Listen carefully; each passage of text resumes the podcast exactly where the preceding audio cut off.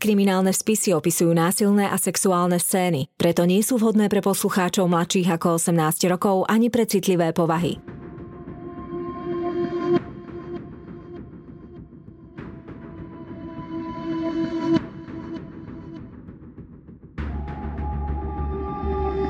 Spáchali ťažký zločin a pred spravodlivosťou sa im nepodarilo skryť. Na ich prípadoch pracovali len tí najlepší vyšetrovatelia. Každý z nich má v policajnom archíve svoj spis. spis.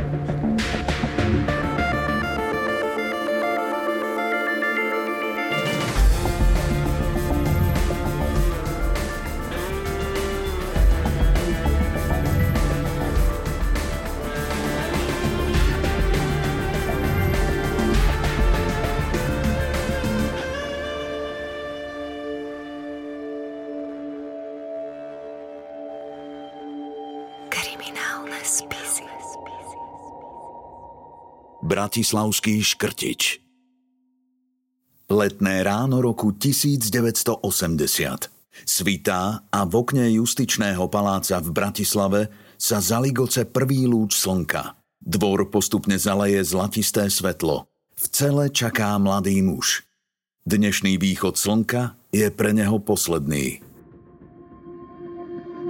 Odvolal sa, ale prezident Gustav Husák mu potvrdil trest smrti. Poprava je naplánovaná na dnes ráno. Vie presne, ako to prebehne. Zviažu mu ruky, dajú mu plienku, aby nezašpinil väzenské nohavice. Postaví sa na značku nakreslenú na drevenej podlahe šibenice. Kat mu hlavu vobchá do koženého remeňa. Potom dá pokyn – pred očami sa mu možno myhnú tváre žien, ktorým ublížil. Mama, manželka a všetky tie dievčatá, ktorým sa mstil. Ale možno sa to len tak hovorí a neuvidí nič. Len začuje, ako sa podlaha pod jeho nohami so škripotom otvorí. Bum. A celý premárnený život zmizne v prepadlisku.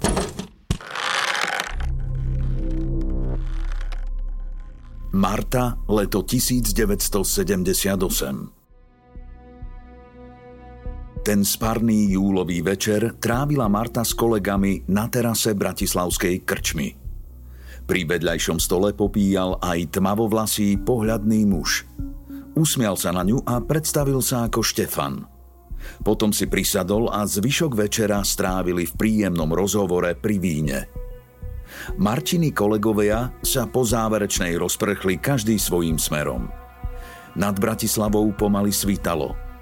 Marta bola vďačná, keď sa Štefan ponúkol, že ju odprevadí domov. Kráčali smerom na opustené kúpalisko Lido. Na chvíľu si sadli na lavičku a dali si cigaretu. V tej chvíli Štefan začal Martu obchytkávať a šepkať jej do ucha, že ju musí mať. Marta ho ale odtlačila a jasne povedala, že sex nechce. Štefan ju nepočúval. Zvalil ju na zem a niekoľkokrát ju udrel po tvári. Príjemný spoločník sa razom zmenil na netvora. Rozdrapil Marte šaty a strhol jej nohavičky. Marta zaťala zuby, po lícach jej stekali slzy. Štefan do nej násilím vnikol. Po znásilnení sa Marta zodvihla zo zeme a bežala preč. Keď sa jej na druhý deň kolegovia pýtali, ako bolo a vravne sa na ňu pritom usmievali, odvrátila tvár a radšej zmenila tému. Zašila si roztrhnuté šaty a o svojom otrasnom zážitku sa rozhodla navždy mlčať. Keby Marta prekonala strach a znásilnenie ohlásila na polícii, možno mohla byť poslednou obeťou tohto sexuálneho predátora – jej mlčanie však spôsobilo, že Štefan mohol beztrestne vyčíňať ďalej. Nikto ho nezastavil. Pár mesiacov po prvom znásilnení Štefan napadol ďalšiu ženu. A jeho brutalita rástla. Je veľmi dôležité, aby ženy, ktoré sú napadnuté, to akýmkoľvek spôsobom zdieľali. Dnes už naozaj je veľmi veľa možností, ako napríklad anonymne oznámiť takéto veci. Existuje naozaj veľmi veľa rôznych inštitúcií, liniek, kde dostanú anonymne bezplatne pomoc tieto obete. Ten systém spoločnosť vybudovala za tie roky a často to stačí možno povedať aj nejakému priateľovi, priateľke, že čo sa mi stalo, pretože môžem naozaj ochrániť niekoho ďalšieho, nejakú ďalšiu inú potenciálnu obeď. V tom čase 25-ročný Štefan viedol na oko usporiadaný život. Bol čerstvo ženatý, mal trojročného syna a ďalšie dieťa na ceste. S manželkou si zariadovali nový pridelený byt – Zamestnaný bol ako mechanik meracích a regulačných strojov v bratislavskej rafinérii a v práci mal povesť bezproblémového, pracovitého a nekonfliktného muža. S ostatnými zamestnancami udržiaval priateľské vzťahy a práve kolegyňa ho pozvala na oslavu, kde sa Štefan dopustil ďalšieho zločinu. Anna, január 1979 na sídlisko Dolné Hony padá hustý, nočný, mokrý sneh. Novúčičké byty ešte len čakajú na svojich majiteľov. Bytovky sú ponorené do tmy. Len sem a tam sa v okne svieti. Mladá rodina vešia záclony. Parky a ulice sú tmavé, zatiaľ neosvetlené a vyľudnené. V jednom z týchto bytov sa konala osudná narodeninová oslava – Štyria mladí ľudia popíjali a dobre sa bavili. Štefan do partie zapadol, bol šarmantný a vtipný. Keď dopili fľašu vodky, oslávenec s kamarátkou sa vybrali kúpiť ďalší alkohol a bez váhania nechali Štefana samého s 24-ročnou Annou. To sa jej však stalo osudným. Keď osameli, Anna sa Štefanovi zverila, že sa jej prednedávnom rozpadol vzťah. On sa snažil vzbudiť pocit spriaznenosti a hoci ho doma čakala manželka, zaklamal, že je takisto rozvedený a cíti sa sám. Potom navrhol Anne, že ju pomiluje. Tá však nemala záujem o sex, chcela sa len porozprávať. To Štefana rozúrilo.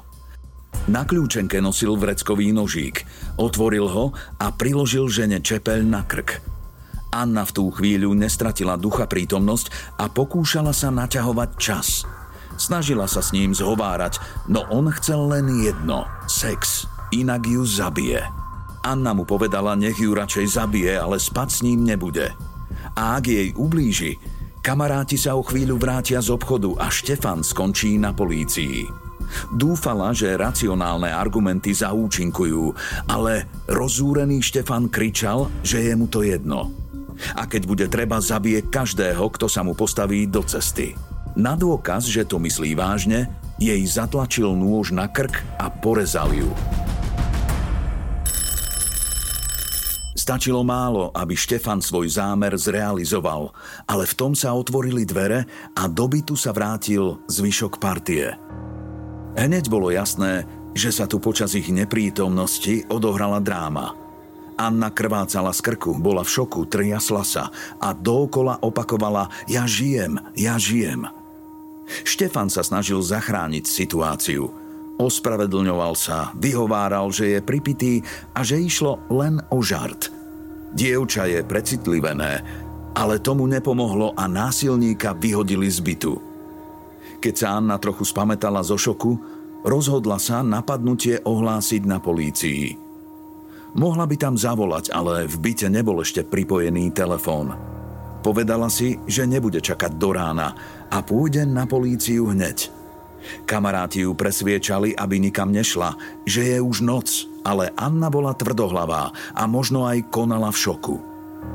Polícia sa nachádzala 15 minút pešo od jej bytu.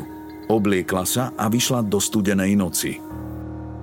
Vydala sa nočnými ulicami novopostaveného sídliska na policajnú stanicu, kam však nikdy nedorazila. Rozostávané čížiaky boli zväčša ešte bez známok života a na ulici vládlo ticho. Mráz zaliezal pod nechty a sneh pod nohami vrzgal ako staré dvere. Slabé svetlo pouličných lámp sa odrážalo od vrstvy napadaného snehu a osvetľovalo tmavé zákutia, no Anna i tak nemala dobrý pocit. Na zľadovateľom chodníku sa šmíkalo a podpetky na čižmách sa jej vykrúcali do strán. Zrazu za sebou začula kroky. Obzrela sa, žalúdok sa jej stiahol, hrdlo zovrelo. V tme za ňou stál Štefan. Dala sa do behu. Vedela, že policajná stanica je len o pár ulic ďalej. Muž ju prenasledoval. Chcela kričať, ale dých jej nestačil. Aj keby volala o pomoc, kto by ju začul v opustenom nočnom parku? Naháňačka netrvala dlho, aj keď Anne sa zdalo, že každá sekunda trvá väčnosť. Pošmykla sa, stratila rovnováhu a Štefan ju zrazil do snehu. Ešte sa snažil ovládať – Nechcem ti ublížiť, chcem len, aby si ma neudala, hovoril jej priškrteným hlasom. Pokúšal sa vyjednávať. Za mlčanie jej ponúkal peniaze, no Anna to odmietla. To už Štefan nevydržal. Dotiahol ju až k železnému plotu, roztrhol kožuch a začal jej udierať hlavou o železné zábradlie. Vrčal, že zabije ju, jej rodinu aj priateľov. Na sneh kvapkala krv. Anne bolo jasné, že Štefan je schopný svoje vyhrážky naplniť. Prosila o život a slúbila mu, že na políciu nepôjde, len nech ju nechá žiť. Štefan ju pustil a Anna sa v hrôze vrátila domov. Máme veľa prípadov, kedy sa ženy boja ísť na policiu po takomto násilnom sexuálnom útoku. Na prvom mieste sú tie dôvody, že majú pocit víny, hamby, pochybujú o sebe a hnevajú sa na seba, na svoju neobozretnosť, na neschopnosť odhadnúť riziko, situáciu. Ďalej sa boja odsudenia okolím, z opovrhnutia, z nepochopenia, čiže majú strach z ďalšieho zranenia pri necitlivom kontakte. Môžu sa báť nejakej verejnej nálepky. Takisto môžu mať strach z konfrontácie s páchateľom v prípade, že ho napríklad poznajú alebo že bude teda odhalený a zaistený. Takisto v spoločnosti, ak všeobecne panuje nedôvera v inštitút policie, takisto to môže prispievať k tomu, že ženy sa boja ísť na policiu. Ale dnes už je to teda oveľa lepšie, pretože existujú rôzne neziskové organizácie, rôzne linky, na ktoré sa dá telefonovať anonymne, kde môžu dostať ženy pomoc. Existuje linka, konkrétne aj miesto kontaktné, pomoc e, obetiam násilnej trestnej činnosti činnosti. Ráno šla k lekárovi, aby jej ošetril tržné rany na hlave. Ako dôvod zranení uviedla pád na zľadovatenom chodníku. Ani na druhý deň sa neodhodlala navštíviť policajnú stanicu, ale Štefan bol aj tak nervózny. Cítil, že Annin strach z jeho hrozieb pravdepodobne vyprchá a ak sa rozhodne prehovoriť, zničí tým jeho spokojný život – Annu navštívil ešte niekoľkokrát. Za zničený kožuch a práce neschopnosť jej zaplatil 2000 korún a považoval to za vybavené. Prejde ešte 9 mesiacov, kým sa Anna opováži o hroznej noci so Štefanom prehovoriť. Bohužiaľ, vtedy už bude neskoro. Aj keď Anna mlčala o nočnom útoku Štefana, porozprávali kamaráti, ktorí s nimi boli na oslave – Klebety sa šírili aj v práci, ale situáciu všetci zľahčovali. Štefan sa opil a chcel dostať do postele nejaké dievča, ktoré teraz preháňa, že ju napadol. Takto o tom hovorili jeho kolegovia a známi a zväčša tým len mávli rukou. Dnes je to už ťažko pochopiteľné, ale Štefanova povesť nijako neutrpela. Naopak, Zdalo sa, že pokus o znásilnenie a napadnutie ženy boli interpretované ako mačistické, ale priateľné správanie. A tak šnúra Štefanovej brutality pokračovala. Len o pár mesiacov po incidente na Dolných honoch Štefan napadol ďalšiu mladú ženu.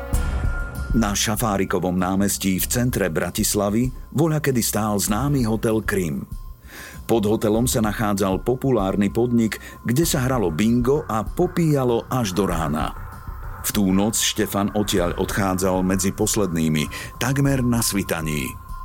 Pri odchode z vinárne sa pristavil pri nočnej recepčnej a dal sa s ňou do reči. Vzorec sa opakoval. Spočiatku šarmantný Štefan blesku rýchlo prešiel od sladkých rečičiek k násilnému obťažovaniu. Nepripravenú dievčinu celým telom pritisol k stene, boskával a obchytkával. Ale recepčná začala z celej sily kričať – ako vždy, Štefana ženské odmietnutie rozúrilo takmer do nepríčetnosti. Zovrel jej rukami hrdlo a začali ju škrtiť. Mladé dievča strácalo silu, no neprestávalo bojovať. Vtedy na recepciu vbehol muž, ktorý počul volanie o pomoc. Štefan sotil recepčnú na zem a utiekol. Jeho konanie nikto neohlásil na polícii. V hoteli Krím sa Štefan potom nejaký čas neukázal – až do večera, kedy jeho vyčíňanie vyvrcholilo. Pantl je odborníkmi z odboru psychiatrie diagnostikovaný ako psychopatická osobnosť, ako egocentrik, ako sexuálny agresor, ktorý si takýmto násilím potvrdzuje svoju mužnosť. Posudky odborníkov poukazujú na absenciu svedomia a citových zábran. Sexuálny agresor je človek, ktorý používa násilie a agresiu na prekonanie odporu obete, aby sa následne teda mohol sexuálne uspokojiť.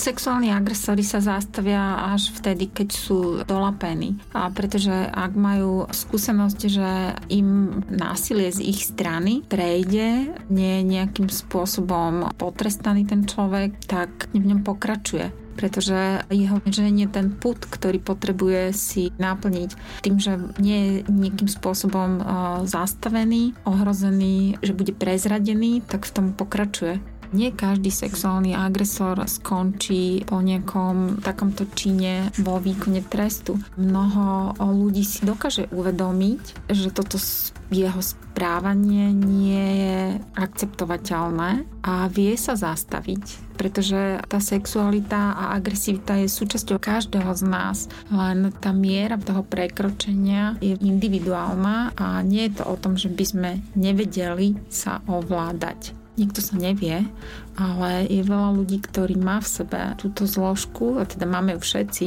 a niektorí ju máme vyššiu, ale vieme nájsť adekvátny spôsob, ako to spracovať. 12. september 1979 Kamarátky Olga a Vlasta prišli do Bratislavy z vidieka len pred pár mesiacmi zdieľali spoločnú izbu v Slobodárni, tak vtedy nazývali lacné ubytovne pre mladých, ktorí prišli do hlavného mesta za prácou z regiónov. Po šichte vo výpočtovom stredisku si dievčatá chceli zvyšok dňa užiť v meste, zájsť do kina a na víno. 24-ročná Olga a o dva roky mladšia Vlasta sa zastavili v malej podzemnej krčme v pokojnej časti starého mesta. Dlho však samé neostali – od vedľajšieho stola si k ním prisadol Štefan s dvoma kamarátmi. Večer plynul príjemne. Štefan bol ako vždy výborný spoločník, vtipný a milý, dievčatám sa páčil. V jeho správaní nič nenasvedčovalo tomu, čo sa skrýva pod povrchom. Po záverečnej sa celá partia presunula do nedalekého hotela Krím, kde si objednala ďalšie víno. Štefan sa posadil vedľa vlasty. Zaujímal sa o ňu – Sem tam sa na ňu dlhšie zadíval a ako by náhodou sa jej dotkol. Už vtedy bol rozhodnutý, že dievča dnes v noci dostane. Snažil sa ju zviesť a ako vždy používal osvedčené metódy. Nalieval jej a pritom sa predvádzal, vyťahoval, flírtoval a klamal. Ohúriť naivnú dievčinu zo Slobodárne nebolo ťažké. Meský sveták Štefan rozprával o tom, že dostal nový byt – zatajil manželku i syna. Keď ohlásili posledné objednávky, Štefan akoby náhodou pozval vlastu k sebe domov. Býva nedaleko. Už je neskoro, v noci nebude predsa blúdiť mestom sama. Bude bezpečnejšie, ak prespí u neho. Vlaste sa nápad pozdával, páčil sa jej aj šarmantný sveták, ale predsa len zasvietila kontrolka. Odmietla ísť sama k mužovi, ktorého pozná len pár hodín – Súhlasila, že pôjdu na byt, ale len vtedy, ak s ňou príde aj kamarátka Olga. Štefan nemal nič proti a v priateľskej atmosfére sa všetci traja presunuli na nedalekú Bezručovú ulicu. Na byte Štefan pokračoval v divadielku. Dievčatám ukazoval nový nábytok a tešilo ho, keď pochvaľovali jeho vkus. Usadil ich v spálni, ktorá bola už takmer kompletne zariadená a nalial im ďalšie červené víno. Olge sa už od únavy a opitosti zatvárali oči. Štefan jej ponúkol, že ju uloží na gauč v obývačke. Olga sa teda vyzliekla do spodnej bielizne a Štefan ju starostlivo prikryl dekou. Potom sa vrátil za vlastou. Teraz prišiel jeho čas, na toto celý večer čakal. Konečne ostali sami. Už nemusel skrývať svoje úmysly. Od flirtovania rýchlo prešiel k dotykom – Vlasta bola zaskočená, ale jasne mu dala najavo, že o sex nemá záujem, je unavená a chce ísť tiež spať. Štefana odmietnutie urazilo, ale zatiaľ sa ako tak ovládal. Vlasta nebola jediná, kto mohol v túto noc uspokojiť jeho potreby. Vrátil sa do obývačky Golge. Spiace dievča začal obchytkávať a boskávať. Olga sa zobudila – a v polospánku povedala, že sex nechce. Dve ženy, dve odmietnutia. V Štefanovi to vrelo. Odišiel do kúpeľne a osprchoval sa. Hodil na seba župan, no keď vzal do ruky opasok, na chvíľu zaváhal. V mysli sa mu vybavila násilná scéna z filmu, ktorý nedávno videl. Opasok pevne stisol v zovretej ruke. V byte bolo ticho. Olga spala Štefan ju zobudil, rázne žiadal, aby ho sexuálne uspokojila. Olga si vo svojom stave zrejme neuvedomovala, s kým má dočinenia a že opasok v rukách Štefana sa o pár sekúnd môže zmeniť na zbraň. Opäť ho odmietla a otočila sa na druhý bok. Pre Štefana však bolo jej odmietnutie poslednou kvapkou. Vybuchol. Začali ju celou silou udierať do hlavy. Olga spadla z postele na podlahu. Posadil sa na ňu a uhryzol ju do oboch prsníkov. Olgu bolesť úplne paralizovala. V šoku sa nedokázala pohnúť ani kričať. Štefan sa chvíľu díval na jej slzami zmáčanú tvár. Potom jej priložil na krk opasok a celou silou ho stiahol. Olga zachrčala. Zovretie povolil, až keď sa prestala hýbať. Telo zaškrteného dievčaťa nechal na zemi a vrátil sa do spálne. Nič netušiaca vlasta sa prebudila na Štefanové dotyky. Už neboli jemné a náhodné ako predtým v Kríme. Odstrčila ho a spýtala sa, či je blázon. To slovo blázon Štefana nahnevalo ešte viac. Schytil vlastu a začal jej násilím strhávať nohavičky. Vlasta kričala na Olgu, ale z vedľajšej izby sa nik neozýval. Vlasta prosila Štefana, aby jej neubližoval – Priznala, že je ešte panna. Štefana však tieto slová ešte väčšmi vzrušili. Pesťami ju udrel do zátilku, potom ju prilahol a niekoľkokrát za sebou do nej násilím vnikol. Na posteli pod vlastou zostala krvavá škvrna. Štefan, ubolené dievča, ešte donútil k sexu. Prikázal jej, nech si dá dole šperky. Vraj si ich chce nechať ako suvenír. Vlasta si trasúcou rukou odoplá retiasku s príveskom v tvare srdiečka. Štefan ju následne doviedol do obývačky. Keď Vlasta zbadala svoju kamarátku mŕtvu, podlomili sa jej kolená.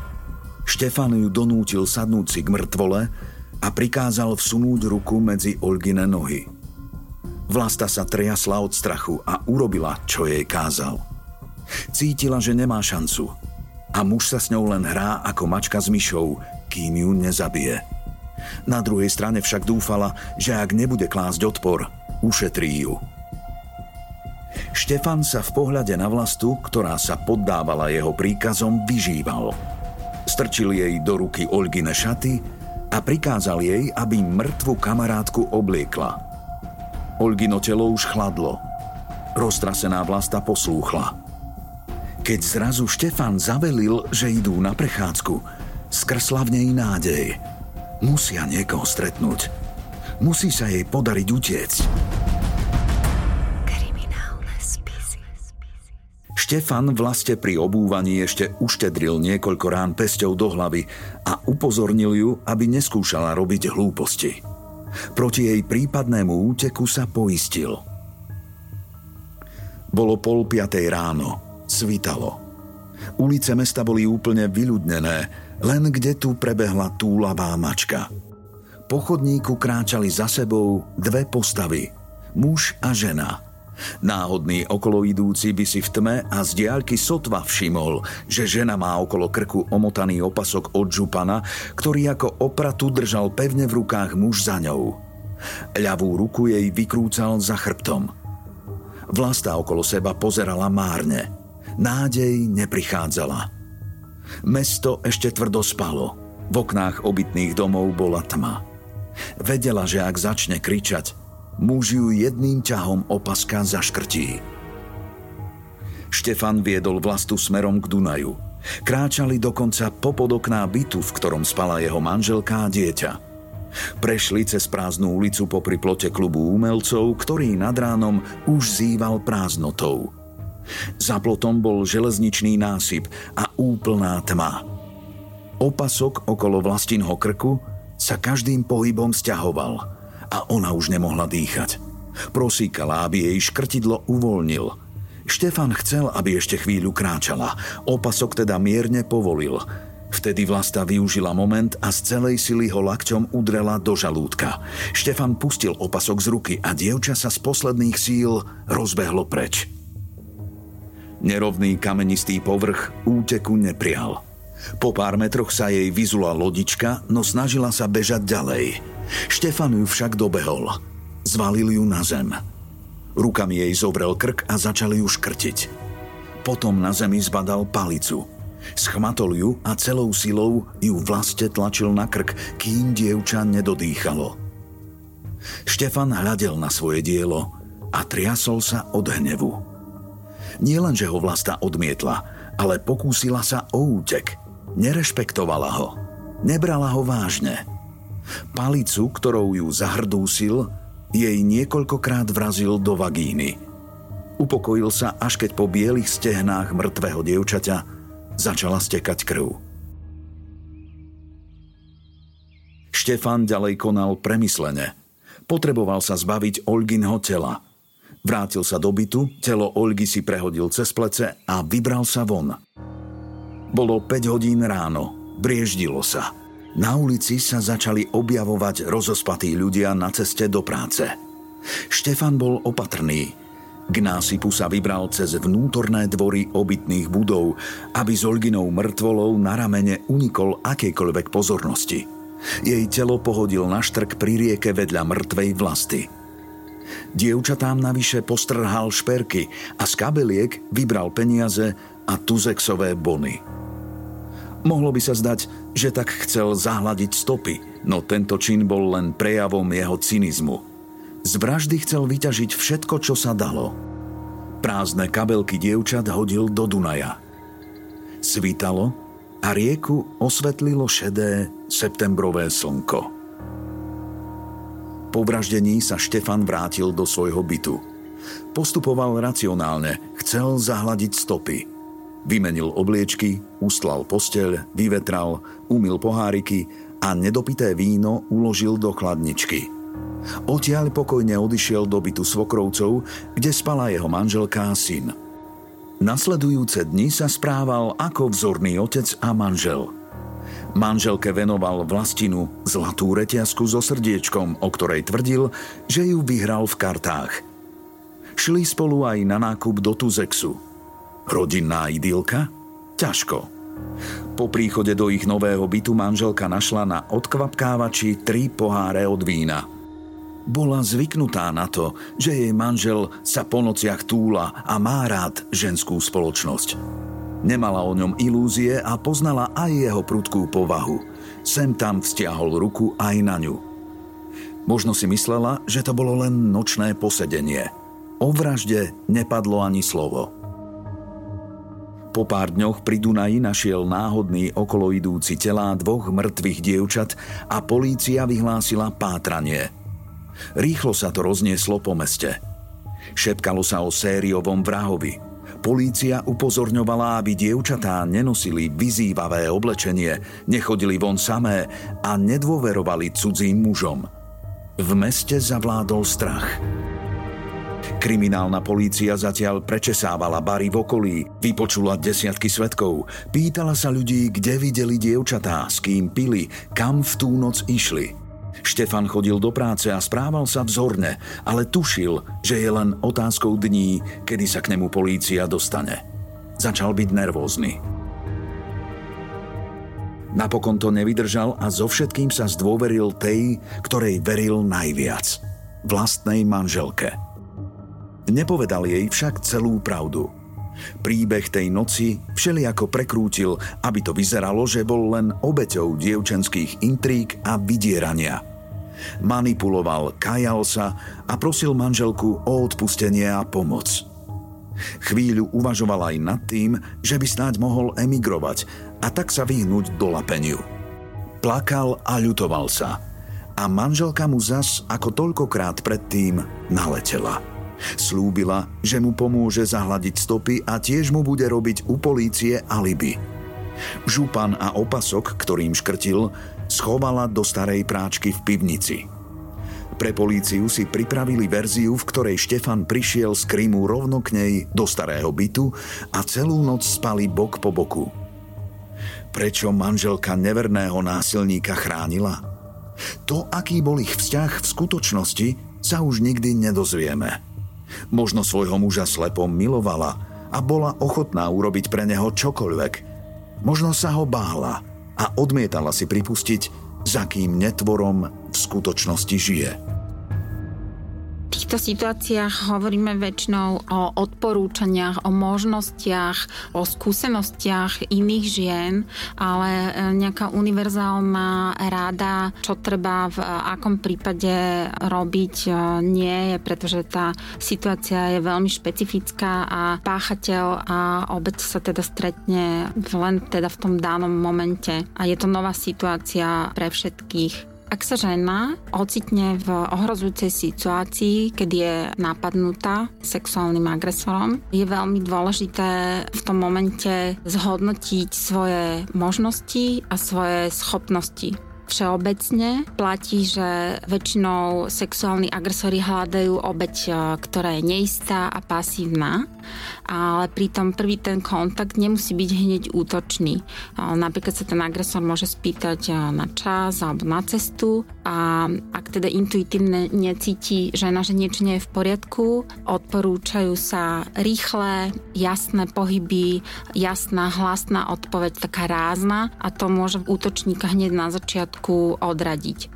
Ďalšou možnosťou, ktorá sa odporúča, je nadviazať komunikáciu v úvodzovkách zoznamiť sa s agresorom. Cieľom je pokúsiť sa z tohto anonymného agresora, neznámej obete, urobiť ľudí, ktorí majú konkrétne meno, konkrétne pocity, konkrétne potreby okrem teda nadviazania nejakej komunikácie, tak e, sa odporúča napríklad bežať, ak sme si istí, že sme rýchlejší, alebo ak sme si istí, že dobehneme na nejaké miesto pomoci. Takisto kričať sa e, odporúča, ak sme presvedčení o tom, že agresora zastrašíme tým kríkom, alebo sa dovoláme nejakej pomoci. A takisto všeobecne platí, že aktívna obrana je vhodná vtedy, keď je útočník jeden sám, teda sme aspoň jeden na jedného a ak sme si istí, že nemá zbraň. A ak vieme, že na to psychicky máme, že sme dostatočne silní, pretože to chce naozaj veľké odhodlanie tomu páchateľovi ublížiť, až ho vlastne paralizovať. To je to najdôležitejšie, že, že chceme, aby nepokračoval vo svojom útoku. Každá z týchto spôsobov obran, či už je pasívna alebo aktívna v tej danej situácii, môže samozrejme spôsobiť aj ešte väčší útok, väčšiu agresivitu toho páchateľa je naozaj e, to veľmi individuálne a na tej e, konkrétnej situácie a na zhodnotení tej ženy v tej situácii. Pár dní po náleze tiel zazvonili pri dverách Štefanovho bytu policajti. Začal sa kolotoč vypočúvaní. Manželia spočiatku všetko zapierali, ale v ich výpovediach bolo stále viac nezrovnalostí a bielých miest. V pivnici sa našiel aj župan s opaskom, ktorým dievčatá uškrtil. Biologické stopy jasne dokazovali, že dievčatá znásilnil a zaškrtil Štefan. Polícia postupne vypátrala aj ďalšie ženy, ktoré Štefan za posledný rok napadol. Dievča z kúpaliska, recepčnú aj Annu – Všetky vypovedali o tom, že šarmantný muž sa v momente, keď ho odmietli, zmenil na sexuálneho násilníka. Manželka sa pod tlakom dôkazov zlomila. Aj Štefan sa napokon priznal. Ale do poslednej chvíle sa zo seba snažil urobiť alfa samca. Preháňal svoje sexuálne výkony. Vystatoval sa neodolateľnou príťažlivosťou pre ženy. Necítil žiadnu vinu, naopak – pri rozprávaní o vraždení a znásilňovaní sa predvádzal a zveličoval všetky detaily. Navonok nekonfliktného, pracovitého a ordinárneho Štefana po tomto čine psychiatri diagnostikovali ako psychopatickú osobnosť, egocentrika a sexuálneho agresora, ktorý si týmto spôsobom potvrdzuje svoju mužnosť. Každé jedno odmietnutie zatínalo do živého a potvrdzovalo, že nie je tým, kým túži byť. Dominantným alfasancom, ktorý dostane každú, na ktorú ukáže prstom. Psychiatrický posudok poukazoval na jeho absenciu svedomia, citových zábran a cynizmus – podľa vtedy platnej legislatívy bol Štefan Pantl napokon odsúdený na trest smrti za znásilnenia, pokus o znásilnenie, dvojnásobnú vraždu a krádež.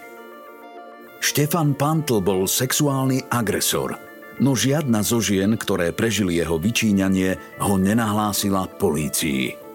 Ak by prekonali strach, možno by nevinné dievčatá Vlasta a Olga mohli ešte žiť. To, že sa ženy báli prehovoriť, bolo však pochopiteľné. Spoločnosť vtedy obete sexuálneho násilia nebrala vážne.